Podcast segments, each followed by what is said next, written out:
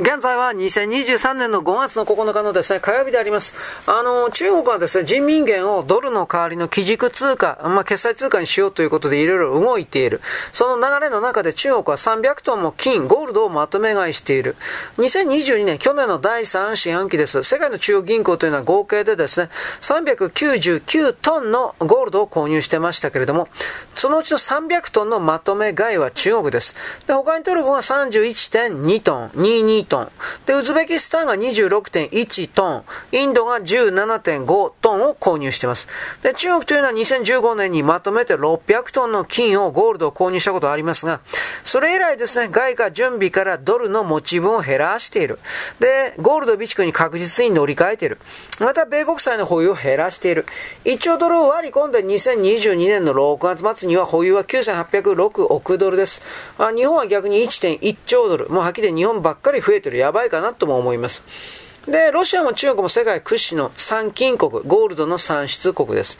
だからその気になったら、ゴールドの準備を増やすことはできる。だけど、ロシアの場の場合においてもですね、マネストック、つまり現預金の総額がドル換算をしたときに1兆ドルあると。ところが、ゴールド準備がわかる範囲の2022年の1月の時点で、一千数百億ドル分ぐらいでしかない。逆の意味で言ったら。だから、ロシアもし本当にゴールドとルーブルのお札を交換すると言っても、ロシアだけでは量的にどう考えても足りない。つまりその場合はですね、金のゴールドの値段が10倍ぐらいに上がらないとできないとなります。つまりあの、これまでの世界中における莫大な通貨の印刷枚数、通貨の発行量に比べたら、これぐらいのゴールドの備蓄においては、ゴールド本位制には戻ることはできません。これははっきりしております。ただ、奥の手が一応あります。それは何か。新しいお札を発行するということ。そして新しいお札はドルと交換できるということです。ゴールド、金打艦券の発行です。で、あの、交換比率変えちゃうんですね。あのー、40年ぐらい前に欧州でヨーロッパでこれに関する噂がバーンと流れて大変なことになりました。長谷川慶太郎さんが言ったんですね、これ確か。で、日本の貿易業界で大騒ぎになりました。いや、まあ、要は自分の持っているドルの価値が100ドル持ってたものが新札になったら10ドルになっちゃうとか、そういう話ですね。あの、40年前の時点でアメリカが準備してた新しい100ドル札というのは紫色で、まあ番号ですね。あの、シリアル番号あるでしょ？あれが紫色だっていうふうな、色まで決まってるというふうな。で、その後で青色だとかなんかいろいろ出てるんです。オバマの時にね。まあこれはまた後で言います。で、日本においても戦後すぐに新しい円、新円の切り替えをやりました。で、これでですね、9円との交換比率をだいぶ変えてですね、9円で財産を持ってるじゃパーになりました。いろいろと。だから同じように新ドル切り替えをやると、じゃあどうなるかといえば、今の世界のゴールドの備蓄でも十分やっていけるという理論だけはあります。だけどロシアはその前の段階において今のルーブルにそんな世界における信任は信用性ないので、これがない代わりにやってやっても意味ありません。で、人民元ならやりかねないかもしれないけれども、まあ今の段階でやってもそれは失敗します。今だったらということですよ。これからはわからんけど。なぜならばそれはあの中国は人民元を石油取引決済を人民元でやろうと画策しているからです。これに成功すると、この金本位、ゴールド本位におけるですね、通貨の信用性の獲得というものは成功する可能性があります。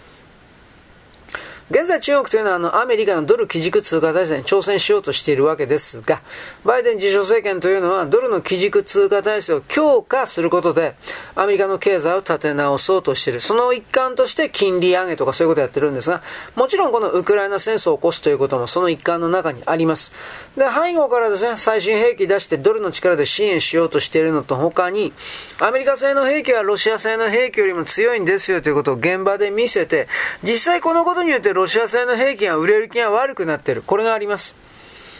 で、まあ、とにかくですね、あのドルの力で支援しようとしている。じゃあ、人民元は今回の戦争でどういう形で挑戦しているかというと、まあ、あのロシアのルーブルの場合は現物であるオイル、石油、天然ガスで裏打ちされている。で、人民元も似たような形で、ルーブルのような形で、何かの支払い決済が、石油をリンケージした形で人民元が関わっているというふうにしたい。そうすると世界の国々はみんな人民元を使うようになるわけです。はい、はい、話が。ドルが世界の中心基軸通貨であり続けるのはなぜかといえば、石油の取引はドルでしかできないというドルの裏付けがあるからです。これをだから、あの、ドルでも人民元でもできるとしたいんですよ。まあ、本当の中国の本当のことを言えば人民元だけでしたいになるんですが、さすがにそれはサウジアラビアはそんなことしないと思います。それやるとサウジアラビアの間違いない国家体制転覆だとか戦争に持ち込まれます。イランだとか、あ、イラクだとか、リビアの時みたいに。だからドル体制をとりあえず中国が崩そうとするんだったら、ドルと石油の結びつきを切断するしかありません。だからこれやってます。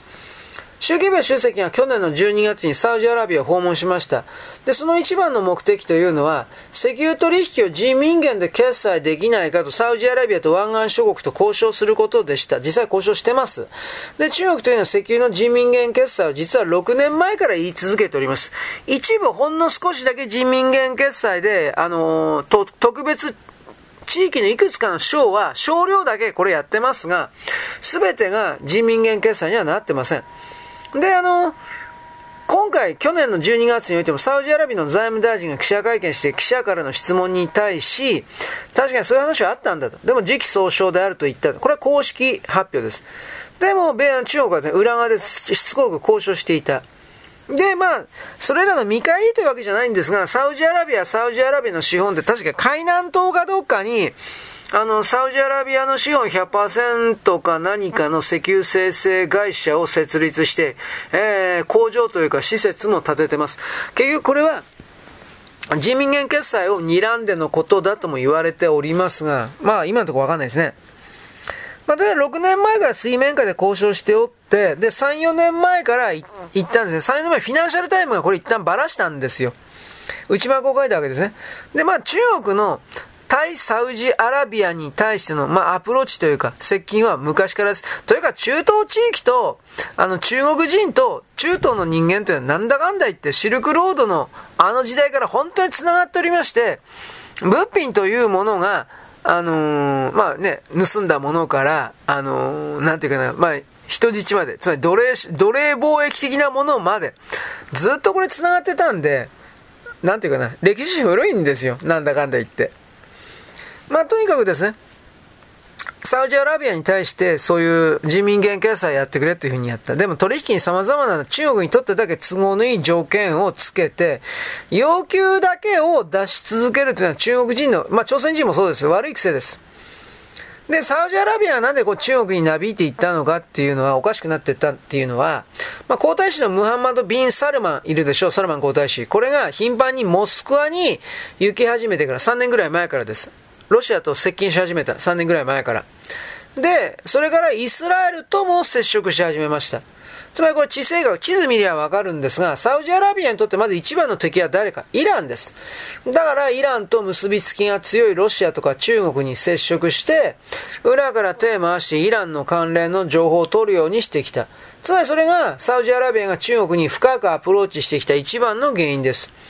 で、2番目はトランプ政権になってから、シェールガスの開発の許可されて、アメリカはサウジアラビアがそれほど石油買う必要はなくなりました。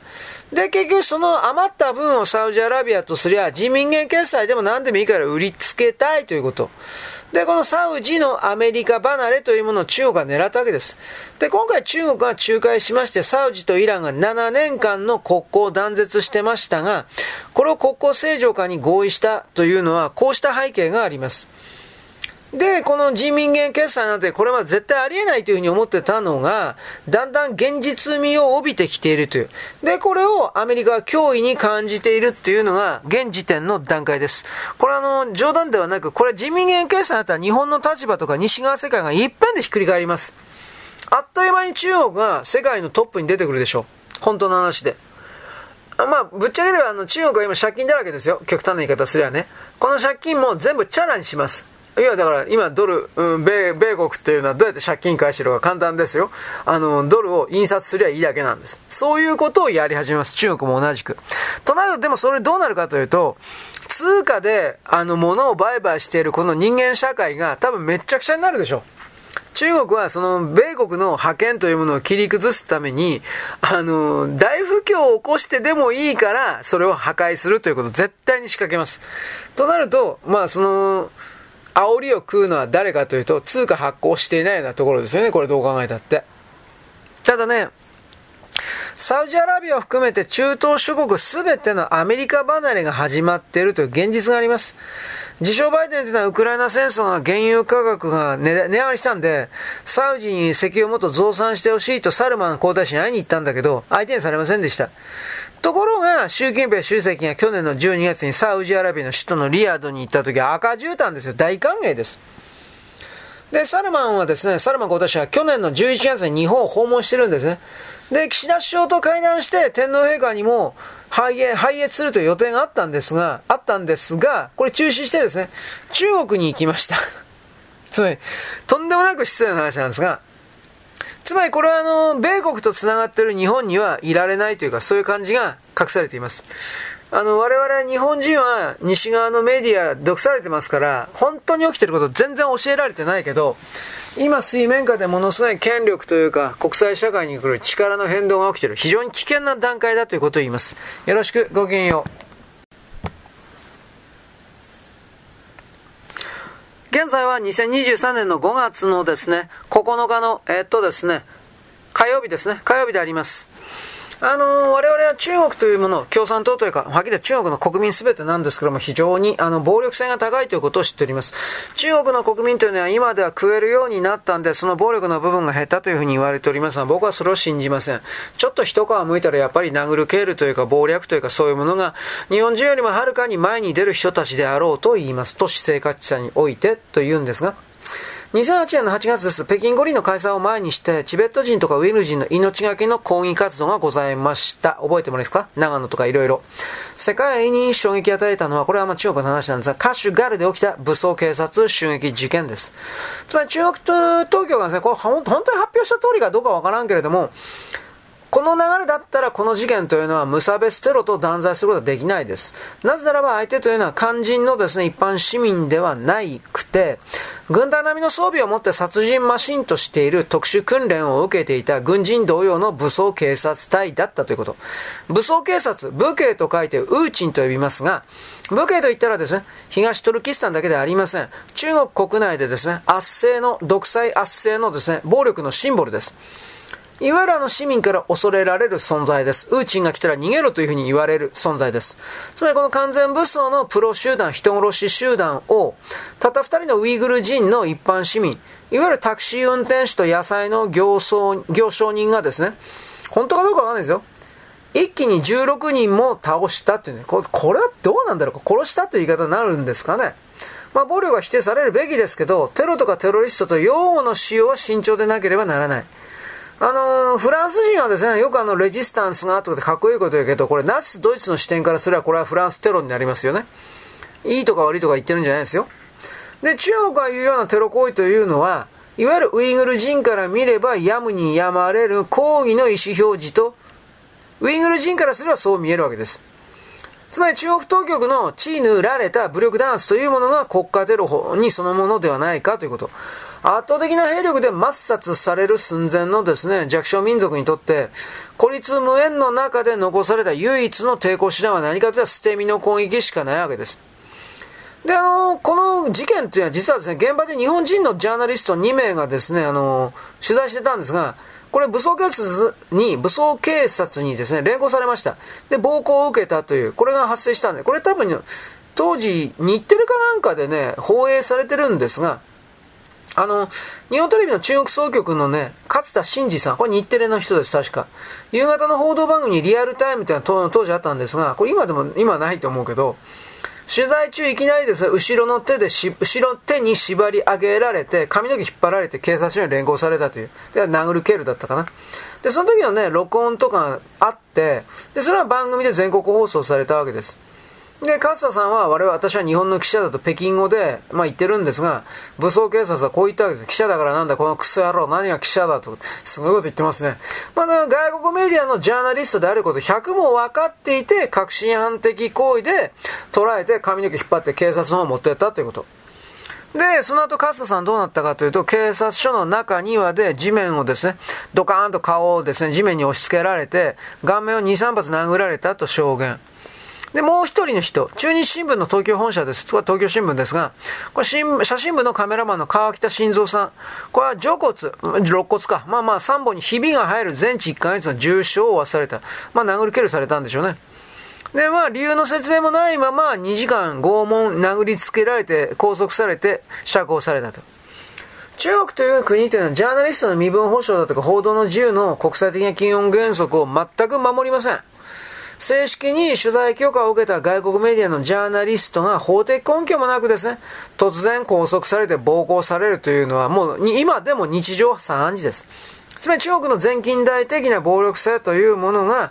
いわゆるこれが、あの、彼らの言うとこの平和の祭典オリンピックをきっかけに明るみに出たという流れになるでしょう。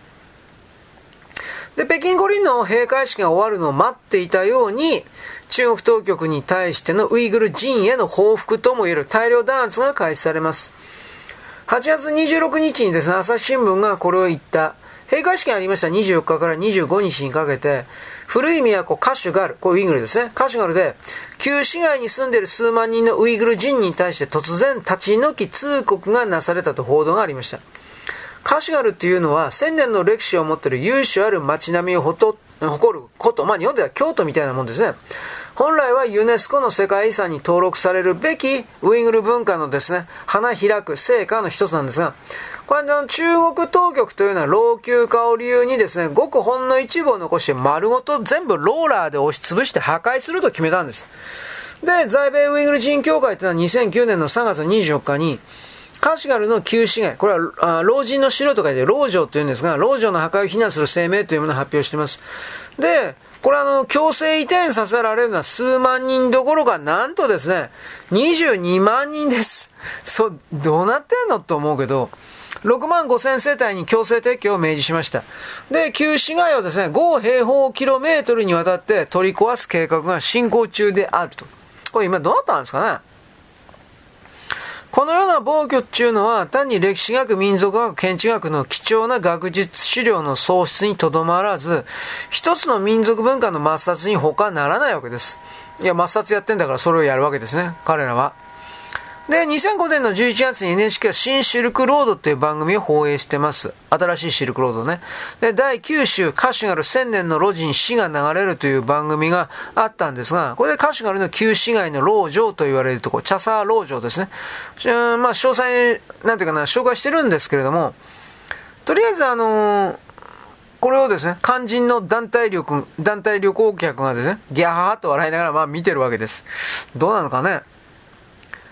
肝心の観光客というのは、このウイグルのこういう場所にね、傍若無人で入っていって、人々の生活の場もですね、ぶっ壊すみたいな形で、まあ、どうですかね、あの、日本のちょっとした奈良、京都の昔の風景と一緒ですよね。いただけなウイグル人の2、3歳、4歳の子供の写真撮ったり、あの、人民元握らせて、ありがとうと言いなさいと命じて、ね、そういうのも動画に映ってるわけです。なんだかね。旧市街の伝統様式のですね、家屋に住んでるウイグル人の家庭においては、1日200人もの肝心が観光に勝手に訪れるわけです。で、あのウイグル人の家庭においてはですね、あの民族舞踊踊れだとか、なんかそういう、うん、なんかね、奴隷同様ですね。そういう風な形になってる。お母さん、母親はですね、刺繍入りの帽子だとかスカーフを肝心に打って生計を立てるというふうな。ウイグルというのは内陸部の奥底ですから、いわゆる沿岸部の中国人たちが住んでいるところとは比べて、今、資本の塔が全然なくて、全くもって発展、今でもしておりません。で、奴隷工場というか、強制化労働改造所というか、そういうもんばっかりが山を立って、で、そこに強制収容されています。で、中には工場になってたりなんかもするわけですね。奴隷労働されてるんですが。まあ、とりあえずですね、あの、ウイグルでは、あのー、もう学校教育においては北京語教育というものは義務付けられていて、昔はあの民族小学校っていうのは週1回だったんですが、今もうほとんどじゃないかな。4回、5回もやってんじゃないかな。なんとも言えないけど。で、あの、いわゆるウイグル人というのは、いわゆるあの、見かけもだいぶ中国人と違う人たちいっぱいいるんだけど、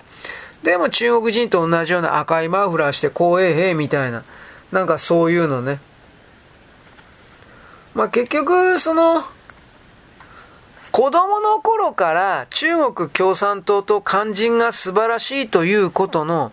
洗脳を徹底的にやってるんですよ。今でもやってます。で、子供たちの夢というのは、いわゆるあの、と中国の都会における北京や上海に行って出世すること、お金持ちになること、中国という国家を破壊するような悪い奴を、えー、逮捕すること。まあ、さ、子供はわからんと言っとるのはあると思うけど、じゃあその中国の体制を破壊するのは悪い奴って誰かと言ったら、結局これはウイグル人の民族独立化だったりするわけです。つまりウイグル人にとってウイグル人を逮捕させるとかそういうことも当然やるわけです。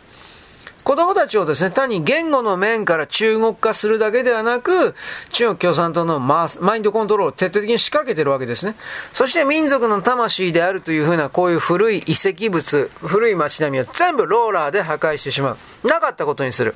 過去の記憶を抹消する。そして自分たちは最初から漢民族の下にいる二級市民として、えー、中国人、漢族を支えるための奴隷としての人生、それこそが素晴らしいのだと、本当に教えるわけです。子供の頃から。一旦そんな風な考え方を子供の頃から教え込まれると、もうその洗脳解けないです。共産主義のいろんなもん見てたら、あ、わかるように。そんなことが許されるんですか？ということを僕はですね、言うんだけど、まあ、ラジオトークでこの辺のことを喋るといつもですね、えー、まあ、フェードアウトするわけですね。怖いですね、怖いですね。はい、よろしく。ごきげんよう。現在は2023年の5月の9日の火曜日であります。あのー、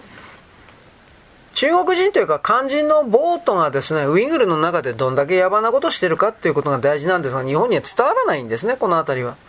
2009年の7月の5日なんですけれども、これ新疆のウイグル自治区の首都の府、まあ、ウルムチです。聞いたことあるでしょ？ウルムチ。ここで平和裏にデモを行ってたウイグル人の群衆というものが、さっき言った武装警察とですね、衝突して大規模な騒乱が発生しました。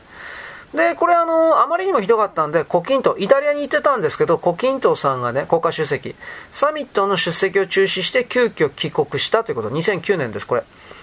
で、この事件に関しては中国当局というのは最初当初ですね、死者140人、負傷者826人とやってたんですが、えー、7月の11日には死傷者184人。で、情報修正ですね。で、そのうちの肝心が132人で、ウイグル人が46人で、海賊1人と、民族別の内訳も発表したという。まあ、これは結局、明らかに肝心が被害が一方的にひどかったという嘘の情報操作であるということは明白なわけです。おかしいでしょ？なんで中国肝心ばっかり130、ウイグル人が46人しか死なないのか、そんなことあるわけがない。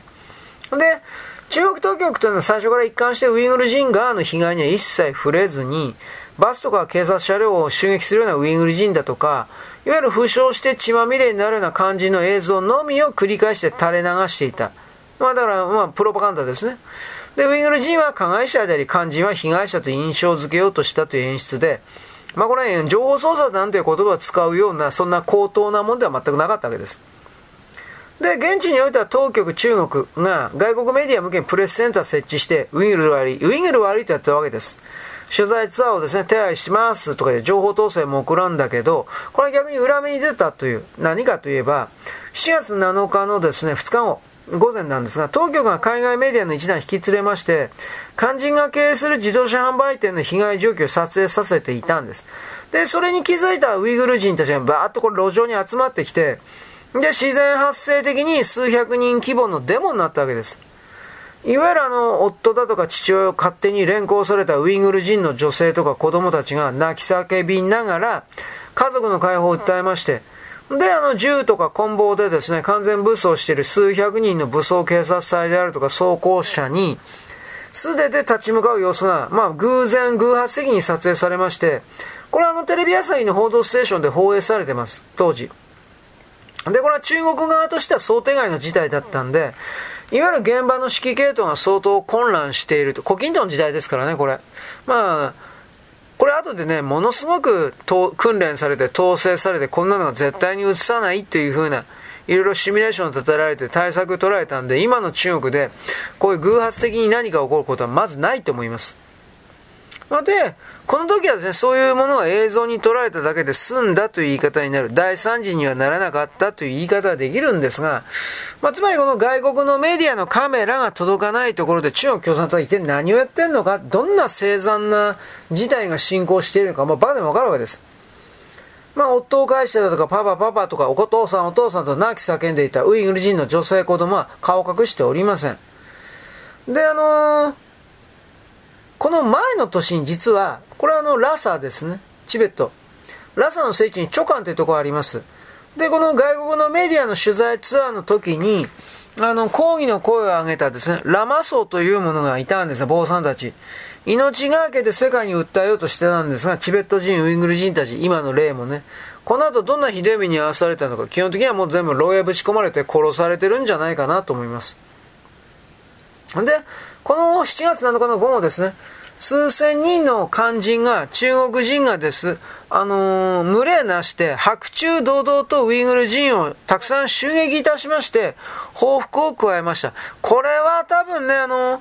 自然発生的なもんと考えるのはちょっと無理があると思います。共産党の指導のもとに、という言い方。で、共産党のこういうのってマフィアと繋がって、マフィア、ヤクザですね、中国ヤクザ。それにやらせるということをへっちゃらでありますので、多分それじゃないかなと思います。中国人たちは青龍刀のような蛮刀だとか鉄パイプだとか角材スコップ、ヌンチャク、凶器持ってます。で、ボートが白昼堂々と目抜き通りを歩きさ、歩いてですね、これは、これはテレビに映っちゃったという、どんなんというふうなね、まあ、近代法治国家ではないわけです。で、報道ステーションその時は古舘一郎さんだったそうですが、まあ、テレビ朝日の記者が取材中にですね、スコップを持った肝心の群衆に取り囲まれて、取り囲まれて、撮影した時の、あの、テレビ用のテープですかこれを奪われたという。で、この件に関してはさすがに中国の味方のね、朝日新聞でも、数千人の肝心のボートがウイグル人の居住地域を襲撃して、神聖なモスクを破壊して、殺人さえ横行していたのに、現地の警察はこれを黙認したという証言を、あの、9日付のウルムチ発の特派員伝として、写真入りで報道してます。まあ、せざるを得なかったんでしょう。かばえきれなかったというか。で、世界ウイグル会議のラビア・カーディル議長さんというのは、ウイグル人の死者数をこの時のね、1000人から3000人としてますけど、この数字通りだったら、まあ、正直はこれもうジェノサイドです、ここまで来ると。エスニッククレンジングと言われる民族浄化以外の何者でもないわけです。だけど、武装警察とか肝心ボードが殺戮したですね、ウイグル人の数というものを中国側が自分から公表することはこれからもないでしょう。あの、ウイグル人ってのは自分たちの土地でですね、住んでいるのにもかかわらず、あの、新居生産建設兵団という中国人の武装勢力、で、巨大国有企業軍の二重の支配の下で苦しめられているというリアルがあります。まあ、植民地支配構造があるんですね、ウイグルには。生産建設兵団というのは、要は大量に入植した肝心の部隊。あの、普段は農民みたいなことやってるけど、いざとなったら招集されて兵隊になるっていう奴らです。で、北京の中央軍事委員会の直属でして、自治区政府の管轄権がまず及ばない。違い封建的存在になってます。で、農業用水の豊富な国境地帯だとか、幹線鉄道の沿岸、沿線地帯とか、立地条件の良好な土地の使用権は優先的にこの肝心のあの生産建設兵団が独占します。で、農業とか農産物加工業であるとか、綿紡石だとか、基幹産業において独占的地位を保障されているのは彼らです。で、一方ですね、本来ならば東トルキスタンに帰属する資源であるはずの石油とか天然ガスとかレアメタルとかウラン、豊富な戦略物質の開発というのは、ペトロチャイナとかシノペク中ですね、北京に本社を構えている中央国有企業の直轄事業となっていて、新居生産建設兵団でさえ、実は手が出せません。これはだから中国の共産党の本丸中の本丸って、本丸って言い方ですよね。で、これらの中央国有企業の従業員のうち、ウイグル人などの非肝人というものの占める比率というのは、1990年の時点でわずか10%。まあ、これ満たない。8%、9%。つまりこれらの事実があるということこそ、漢民族における新疆を、新疆ウイグル自治区を支配をしているという、もう実際的な、まあ証拠ということになりますよね。つまりウイグル人というのは自ら住んでる、昔から住んでる国土の中で、中国の巨大国有企業軍と新疆生産建設兵団という肝心組織の二重の支配下に置かれて、肝心の入植者に良好な高地や水源は全部泥棒されて、天然資源基幹産業からも締め出されて、いわゆる劣悪な野生地での農業、市街地での行商だとか、零細サービス業だとかの、低収入の、低い収入の就職チャンス、就業機会しか許されていないという現実実態があります。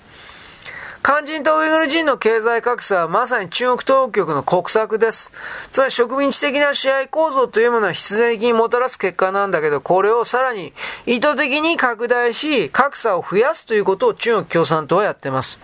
逆らったらどうなるのかということですね。